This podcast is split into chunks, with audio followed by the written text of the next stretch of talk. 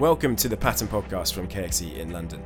As a church, we want to learn ways of being with Jesus, becoming like him, and doing the things he did in order to see this city we love transformed. This podcast is a resource to help us explore these spirit filled patterns of living and start putting them into practice every day. This episode comes to you live from Lambeth Palace, where we met with Kira Pugh, the director of the Archbishop of Canterbury's Reconciling Leaders Network, and Phil Guthrie, who is a mediator, member of KXC, and a trustee of Wandsworth Mediation Service, who's looking to build a reconciliation ministry here in North London. We spoke all about the extraordinary power of reconciliation and even mentioned the B word.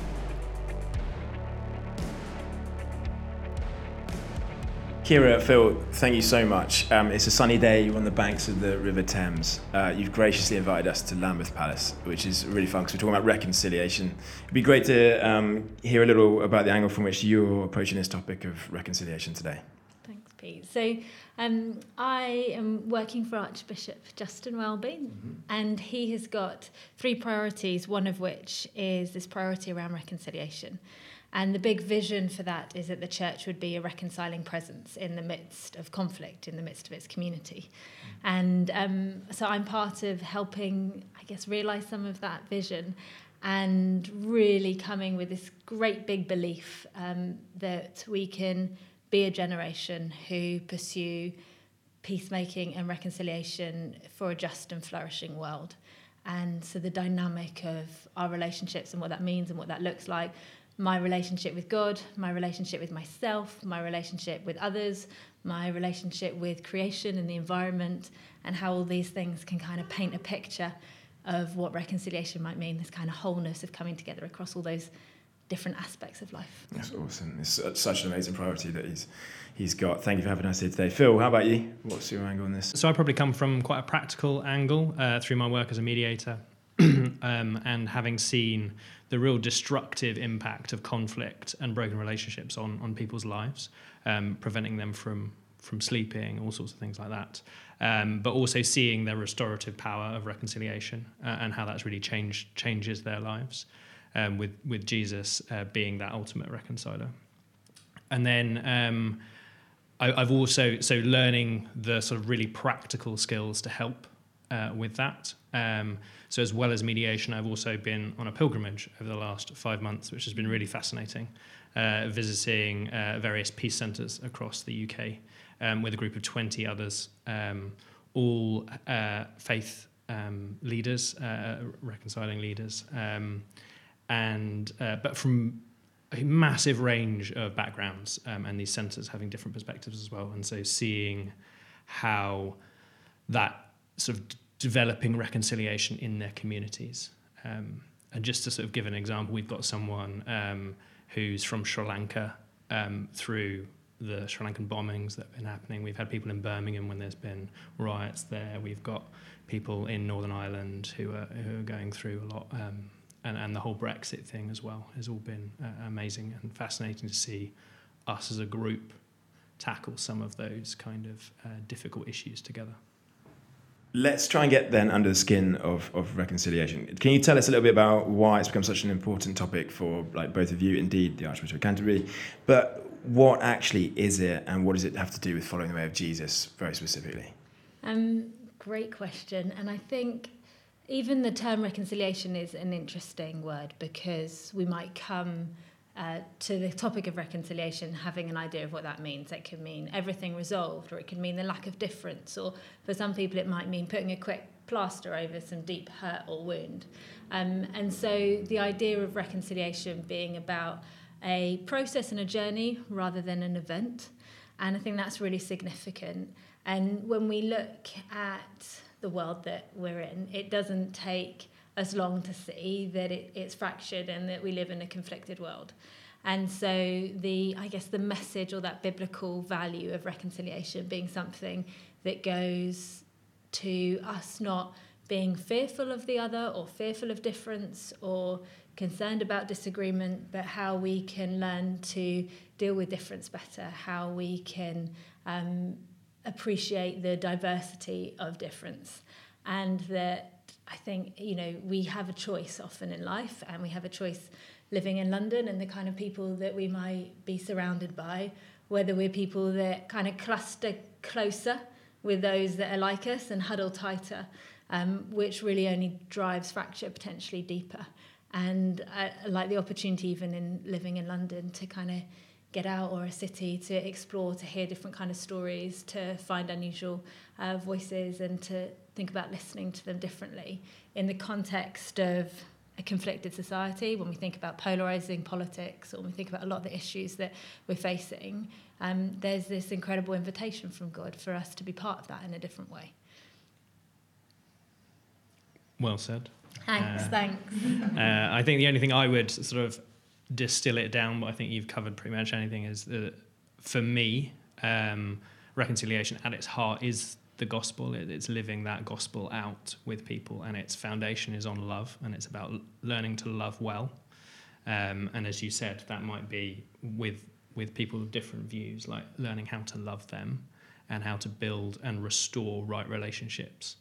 Um, yeah, and and yeah, with with God, ourselves, others, and the earth. So, what what are the sort of theological ideas at the heart of this? Then is it is it essentially a fancy word for forgiveness? Mm. Is it a hmm. fancy word for love? Like, are they all part of the same thing? How does it all work together? Um, I, I yes, on the one hand, it, I, I feel like it has components of forgiveness, has a components of love. Um, as I said, I think love is is at its core. Um, but I think what's been really interesting um, is listening to the other patterns um, that, that we've been we've been looking at, um, and that this podcast is all about. Um, incorporates quite a lot of those uh, those other um, patterns, like loving people so much that you're curious about those people who are different uh, from you, being generous with people, being hospitable. actually loving people so much that you slow down to take time to understand them like I think so many of the other um, patterns and, and, disciplines that we've been talking about um, really do feed into this this idea of reconciliation because it's about understanding those other people around you um, who perhaps you don't normally come into contact with all the time, but they might actually live next door in London. We've been um, working on a course for Archbishop Justin for um, the kind of everyday young adult churchgoer to think about the idea of what it means uh, to be a peacemaker or reconciler, potentially using different kind of language. And the approach that we've sort of distilled down after about a year's real working on it is that um, we could think about three things, almost three habits to build when we're thinking about reconciliation. And, and Phil's just mentioned one of them. So, one of them is about being curious. And I think if we root that in scripture, that comes from this deep belief that we are all made in the image of God. And if we really believe all are made in the image of God, there's something of high dignity in everyone, there's something of high worth in everyone, there's something of value, which means actually maybe I need to understand them better, I need to get curious about them, I need to listen to them. And when it's sometimes so easy to put up walls because we've been affronted or we've potentially been offended, or actually we're offended by someone else's political view or theological view what, what's going on before we put the wall up, to not deface someone, but to really try and understand them. So, one about being curious. Um, secondly, a habit of being present. It's almost this idea of holy encounters. And if we think about Matthew 25, where it talks about um, what, when Jesus says, Whatever you did to the least of these, you did to me. And it's this idea that how we engage with others, how we treat others, is inseparable from our relationship with Christ. Like, so it's demonstrating what our relationship with Christ is like in how we encounter others. So a habit of being present, and sometimes that involves hospitality. Sometimes that involves an appropriate level. I say appropriate level of vulnerability. Like you need to judge that sensibly.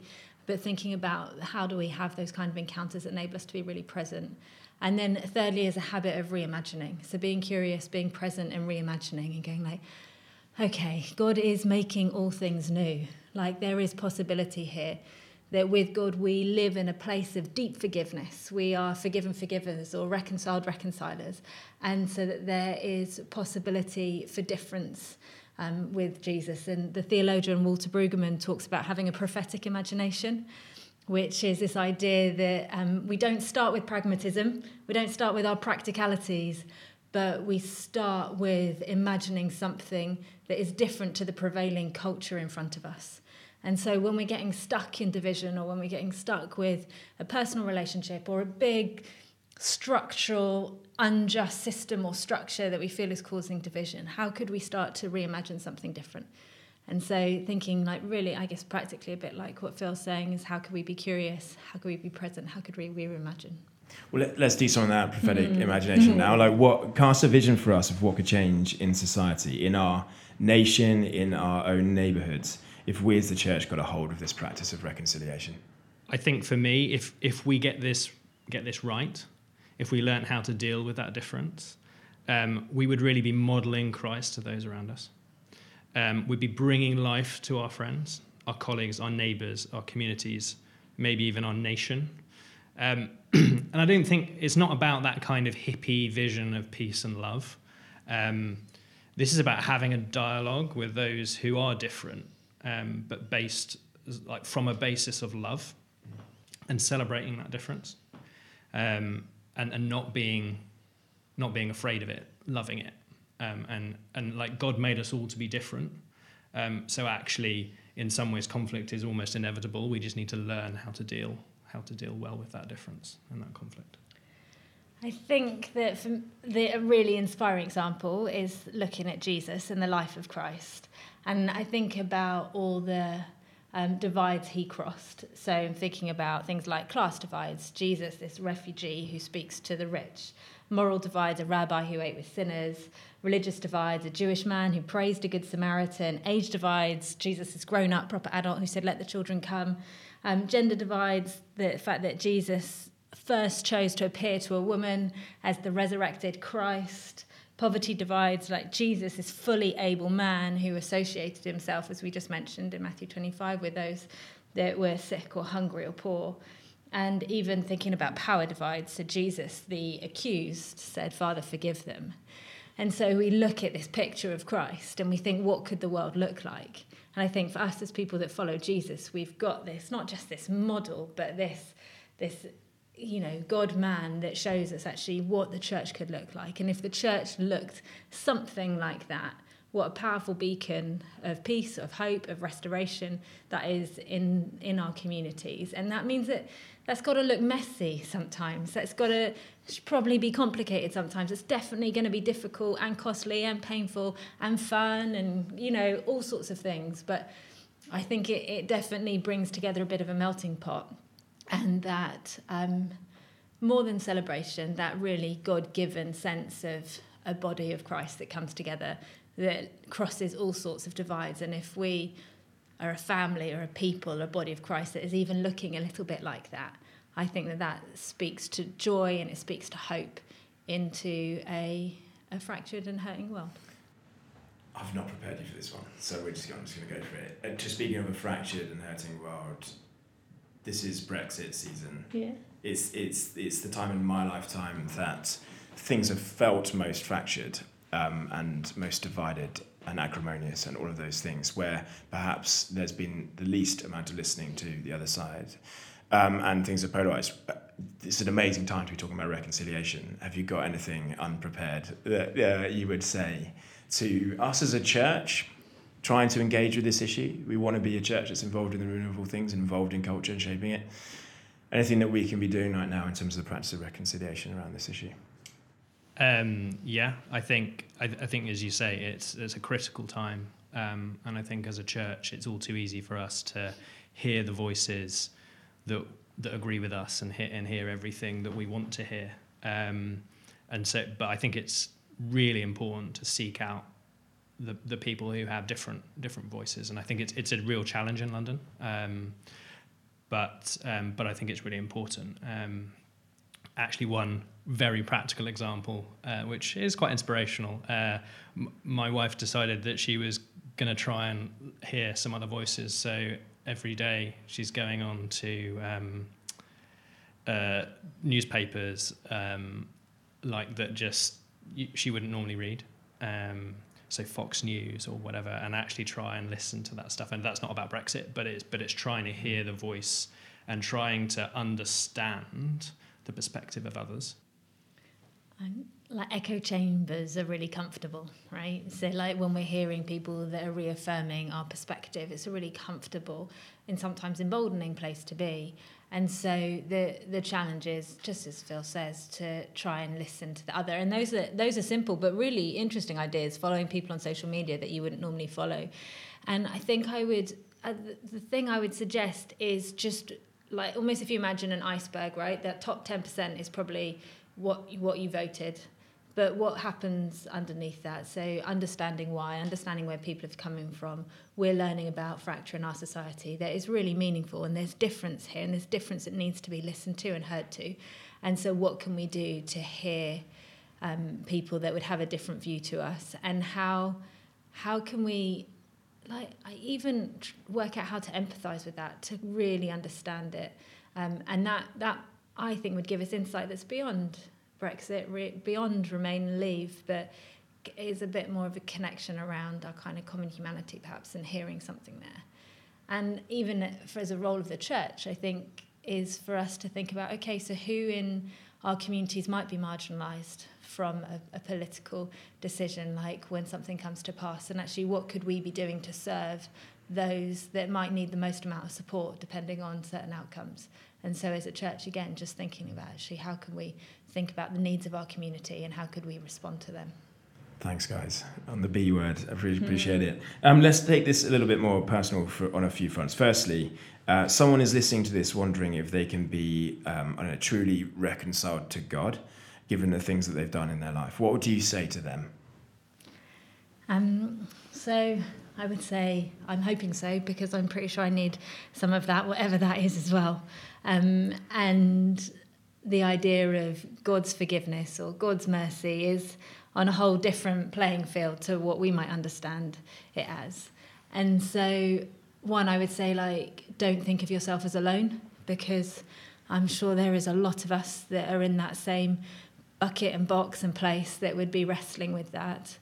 Um, I also think when we're talking about, you know, potentially big, exciting things like reconciliation and transformation of the world, and it's really easy to feel inadequate. So it's really easy for me to feel like Flip. I do not feel like a superhero at all, which is probably the right thing to feel because if we're all honest, we probably um, all know, need those moments of real deep forgiveness from God and a real acknowledgement of what we lack and what we need. And um, so in 2 Corinthians 5, where it talks about this big ministry of reconciliation and being an ambassador of Christ, the chapter before it is the chapter all about us being jars of clay. And I'm always really comforted about that because it says actually we're really quite ordinary with this ordinary jar of clay, but we have Jesus' treasure within us. And that's what enables us to go on and, and do the things that, that we should do. And so I'd also say that coming broken, coming fractured, coming with our own division, it is is important part of this journey. And and that is part of our stories and that shows us the redemptive power of God. And it it's what we act out of. It's that raw material of reconciliation that that we can kind of learn from and live out of. And it's it's in our humanity not our, you know, perfect perfection, that people will know if we are seeking something of God's picture, we're always pointing back to Christ, not to our strength, but to like this, you know, all surpassing power from from God. And I also think the fact that we come fragile is also how Jesus came. So Jesus came fragile. And it's in his humanity that I personally am totally compelled by his deity. So it's the fact that he walked this land as a, as a man, fragile, wounded, hurt, broken, um, that, that I am compelled to understand him as the Lord that I follow. And so it's in all of our humanity, I think, that we come. And we're all a bit fragile, and we all need a lot of love, and we all need a lot of forgiveness.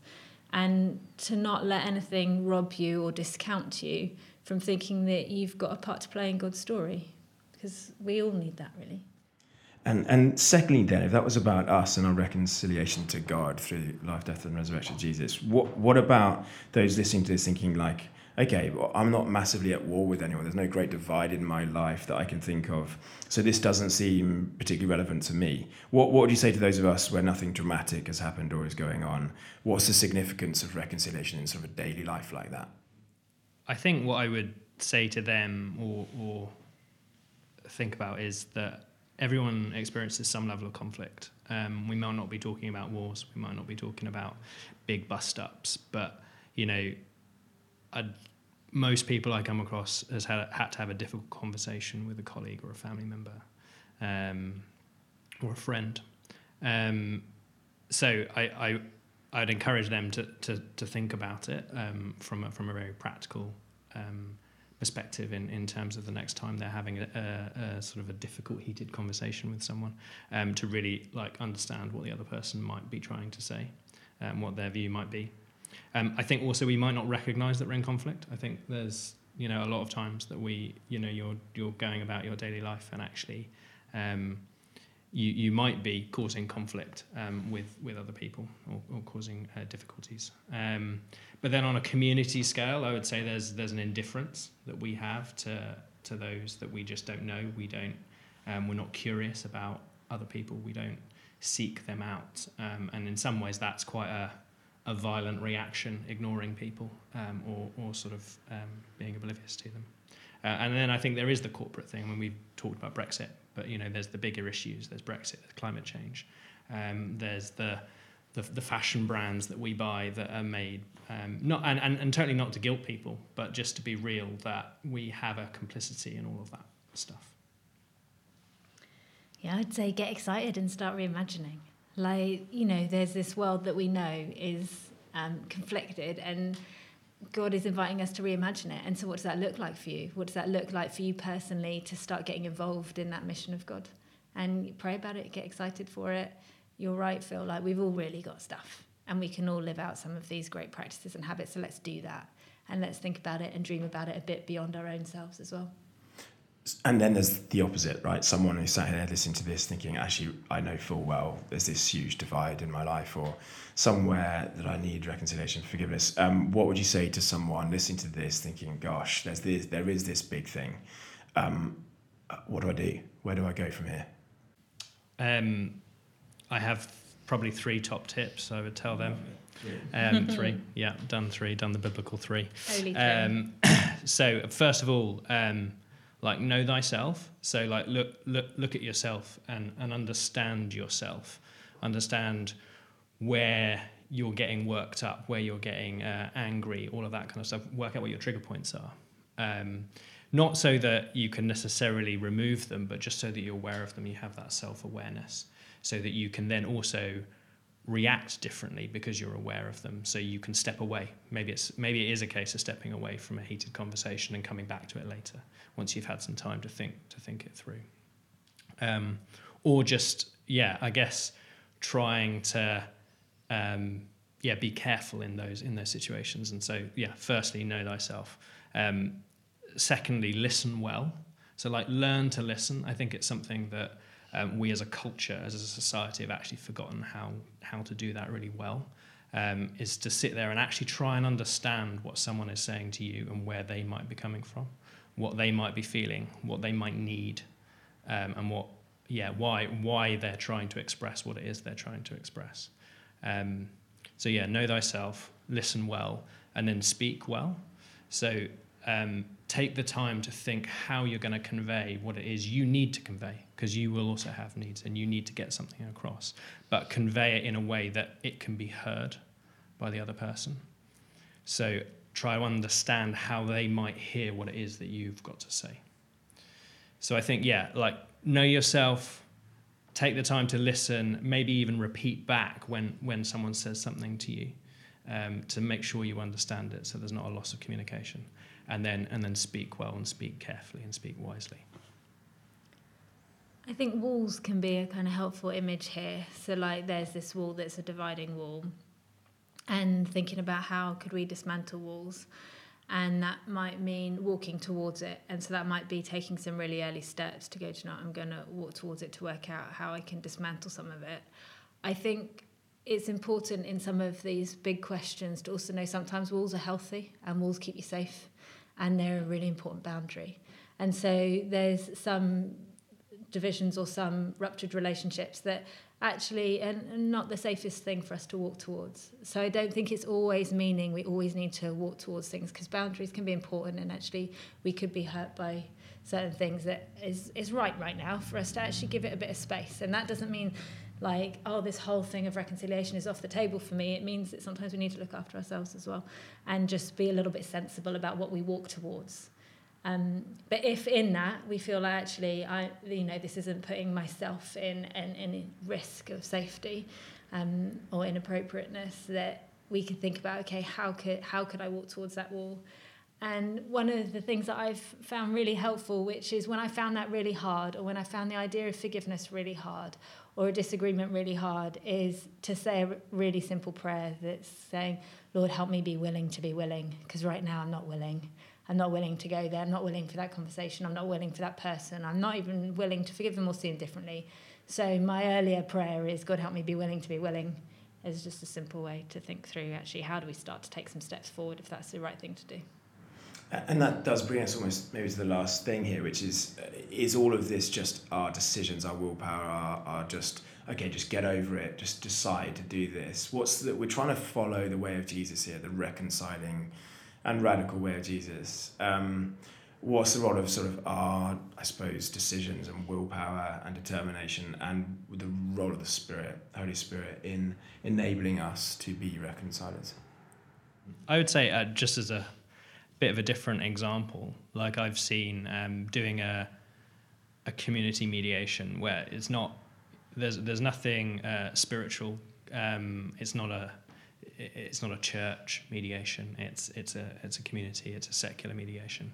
Um, but even in that context, when you've got this massive kind of conflict happening, there will be a moment when things will flip, when things will change. Um, and I think that's the spirit breaking in um, because because it's dealing with this thing of reconciliation. Like the spirit just just breaks in, and and I sit there as a mediator, and most of the time I'm completely out of my depth. I don't know what's going to happen next. Um, in fact, I try not think about what's going to happen next and just try and guide a process. Um, it's a little bit like refereeing a, a football match or, or, probably more of a rugby match. Um, you don't quite know what's going to happen. Um, but then you just you just see that glimpse, that that moment, and then you go, ah, oh, that is where we need to go. That's where we have to follow the spirit. Um, and so that's kind of where I would um, I would say that it's kind of goes hand in hand with reconciliation, um, even in a non-religious context. That's lovely. Um, so. F- I'm like I don't know how to do this without the Holy Spirit. Like there are like there is tools and there's skills like mediation, arbitration, negotiation, li- deep listening. Like they're they're really helpful skills. Um, but when I think about what I'm living for or longing for, um, that is all infused by the Holy Spirit in that that is a place of possibility and that it feels like the place of transformation. And that this invitation is is just an invite to get caught up in what God might be doing in this world and what the Holy Spirit is doing in this world. And so it's how can we get caught up in this? How can we play a part in this? How can we um, ask that we even see the opportunities for even for when some of those skills are actually really needed and when they'll be really meaningful?